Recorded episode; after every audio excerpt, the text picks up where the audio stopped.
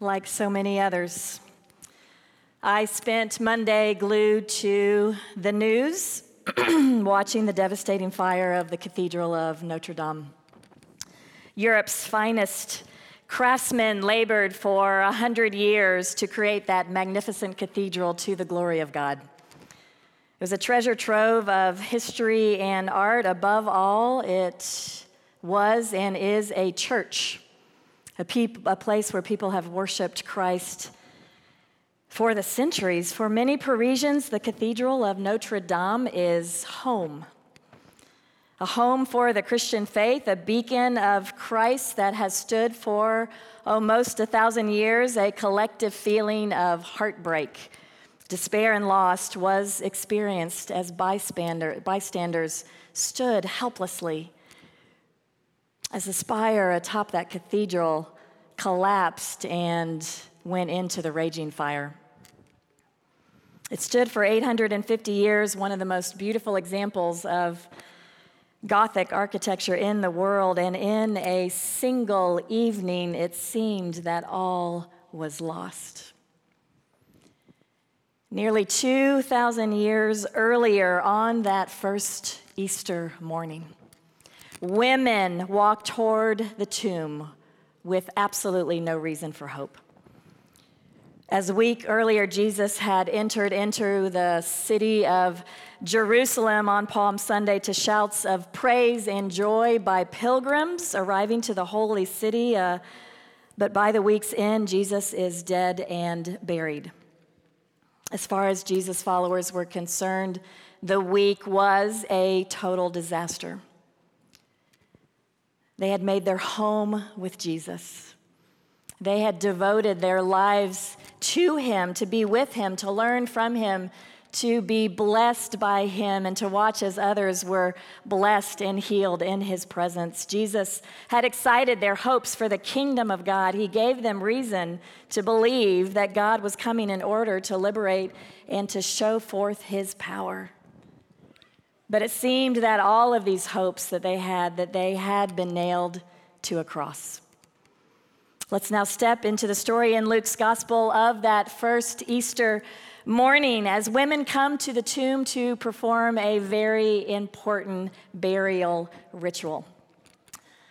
On that first day of the week at early dawn, they came to the tomb taking the spices that they had prepared. They found the stone rolled away from the tomb, but when they went in, they did not find the body. While they were perplexed about this, suddenly two men in dazzling clothes stood beside them. The women were terrified and bowed their faces to the ground. But the men said to them, "Why do you look for the living among the dead? He is not here, but has risen. Remember how he told you, while he was still in Galilee, that the Son of Man must be handed over to sinners and be crucified, and on the third day rise again." Then they remembered his words. In returning from the tomb, they told all this to the eleven and to all the rest. Now it was Mary Magdalene, Joanna, Mary the mother of James, and the other women with them who told this to the apostles. But these words seemed to them an idle tale, and they did not believe them.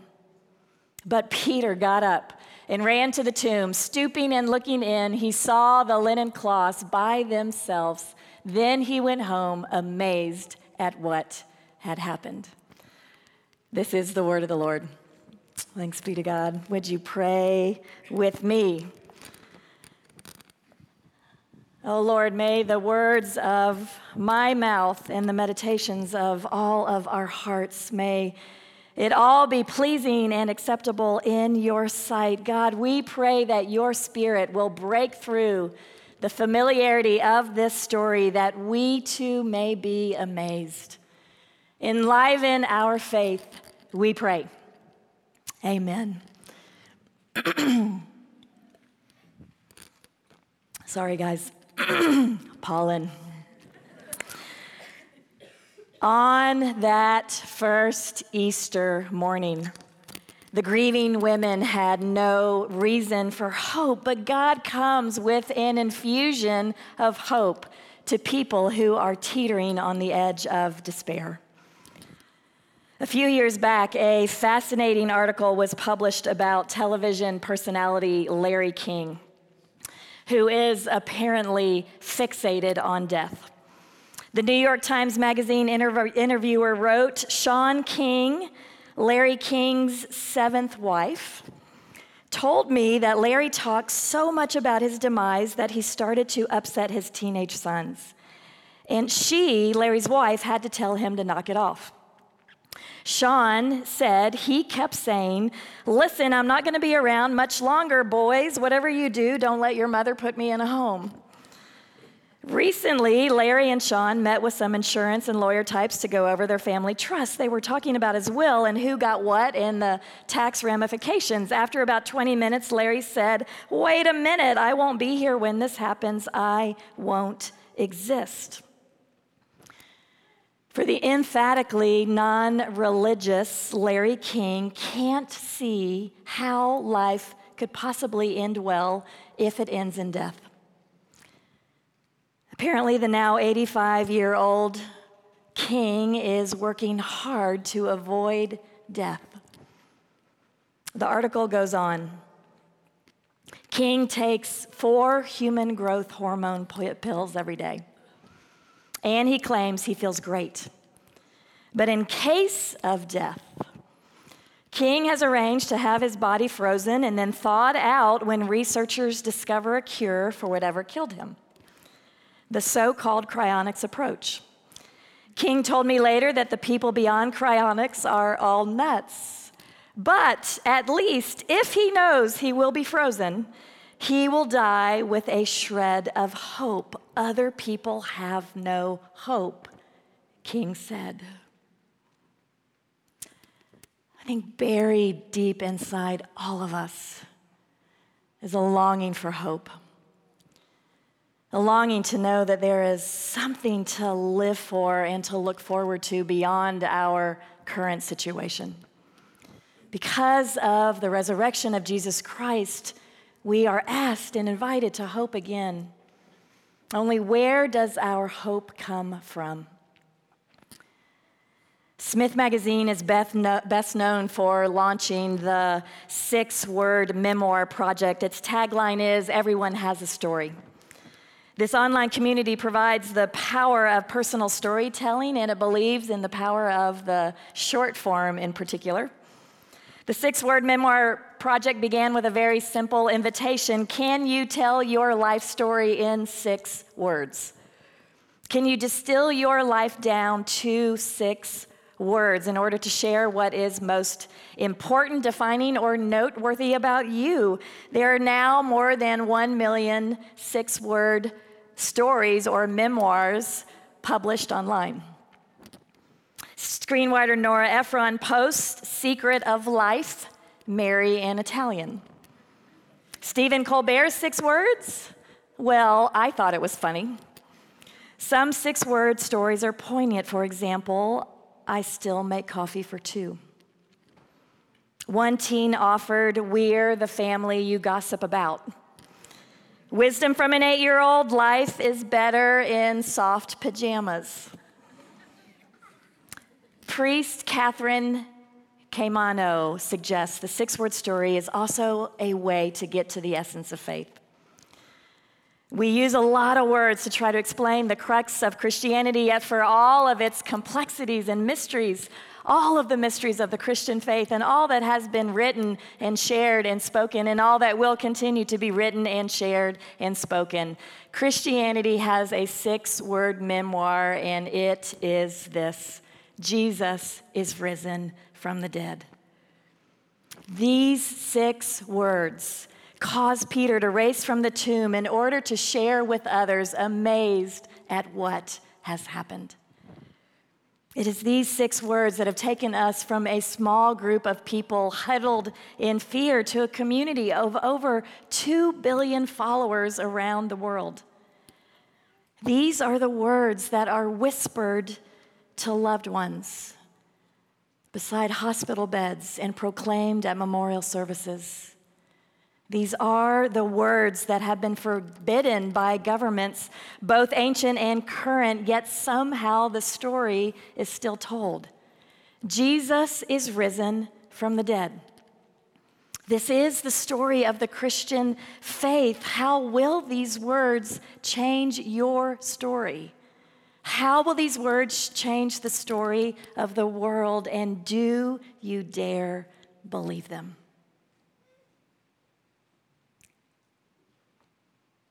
I'd like to invite us to sit for a few moments with the whole notion of doubt. Many of us live with doubt, the opposite of faith is not doubt, it's unbelieving. This is important to understand because most all of us have both believing and doubting within us at times, just like the earliest disciples. Doubt is honest, and constructive doubt can lead to faith. The nineteenth century Danish theologian Soren Kierkegaard suggests that for one to truly believe in God, one would also have to have times of doubting one's faith. For doubt is the rational part of us that weighs evidence, that searches for truth and for light, so that a person's faith evidentially has real substance. Doubt as a path toward deeper belief lies at the heart of the story of the Apostle Thomas in the New Testament, who needed to see and to touch a resurrected Jesus in order to believe. He acts like a person from the state of Missouri, the show me state. Faith for him is more daunting. Thomas provides a template for all subsequent disciples like us who don't get the experience of seeing and touching a resurrected Jesus, and who are challenged to believe. John Ortberg writes, disciples are people who never doubt. They doubt and they worship. They doubt and they serve. They doubt and they help each other with their doubts. They doubt and they practice faithfulness. They doubt and they wait for their doubt to one day be turned to knowing. Friends, the fundamental lines, there's three of us, fundamental lines of evidence that convince us that Jesus rose from the dead. And these three fundamental lines that intertwine together are the following: that the tomb is empty, the testimony of multiple people who saw The, uh, the the resurrection, testimony from multiple witnesses, and finally, the long-term impact on the lives of Jesus' followers. Jesus ushered in a movement that turned the world upside down, a movement that exploded in the first century because of an empty tomb. And as we learn from all four Gospels, Matthew, Mark, Luke, and John, laid down together, Jesus' multiple resurrection appearances made to multiple people. One key way, a really important key way, that we know that the resurrection, the bodily resurrection of Jesus Christ, is not an idle tale, is because of how the lives of the first disciples were changed. The rapid growth of the early church is unexplainable apart from an empty tomb. However, an empty tomb in and of itself is not a persuasive argument for the resurrection. An empty tomb means the body is not there. The burden of the Christian proclamation was on the experience of the risen Christ by his followers. Most of the early witnesses came to faith in Jesus Christ as the resurrected Lord, not because they could not find his body, but because they found Christ alive. At least nine of the original apostles gave their lives for saying Jesus walked out of a tomb. They insisted to their dying breaths that they had physically seen Jesus bodily raised from the dead. Not a one of them would make a deal with the authorities to save their lives. They went to their deaths telling his story. Prior to the resurrection, Peter lied to save himself. After the resurrection, he would not deny his allegiance to Christ, even to the point of death. Peter was ultimately hung upside down and crucified because he would not recount what he knew to be true. Something real happened that transformed people in a powerful way. We don't know how it happened, but the disciples who were there know that it happened. There was a clear impact on the people who saw this event, and they were motivated to then go and spread this amazing news at enormous cost to themselves. two thousand years later, nothing less than the power of the risen Christ could inspire Christians around the world to remain faithful despite prison, torture, and death. Which reminds us to pray for persecuted Christians around the world. Jesus is risen from the dead. That's the thrilling message of Easter, one you can bet your life upon. And to the extent that the resurrection is true for you, it will change everything about your life, your life in the present.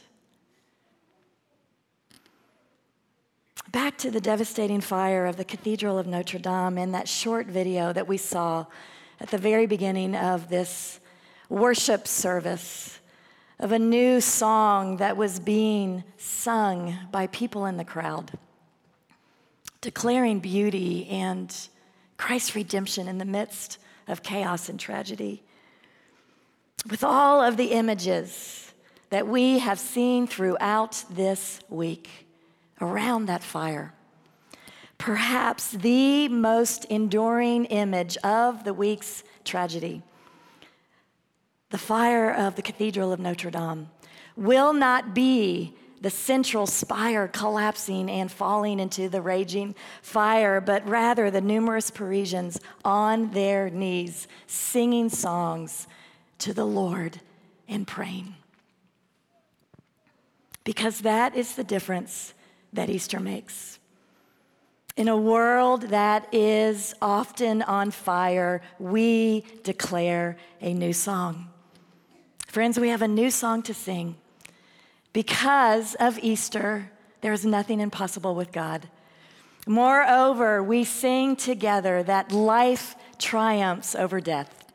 Love triumphs over hatred. Hope triumphs over despair. And suffering will not be the final word. The resurrection of Jesus Christ, it gives life and meaning to everything. There is hope for a better world and a better us. Death does not have the final word, and we have new hope in Christ. He is not dead. He is risen. Declare it with me. Christ is risen. He is risen indeed. Hallelujah. Amen. Pray with me. Oh God, on this Easter Sunday, we thank you for the miracle that our minds can barely comprehend. We are profoundly grateful. Our words fail us today. Profoundly grateful for Christ's victory over death. Lord, as Christ burst forth from the tomb, may new life burst forward from us and show itself in acts of love and healing to a hurting world. Create new faith and trust in us, we pray. Your resurrection is the source of our greatest hope. To you be all praise and glory and honor and gratitude. In the name of Jesus, we pray. Amen.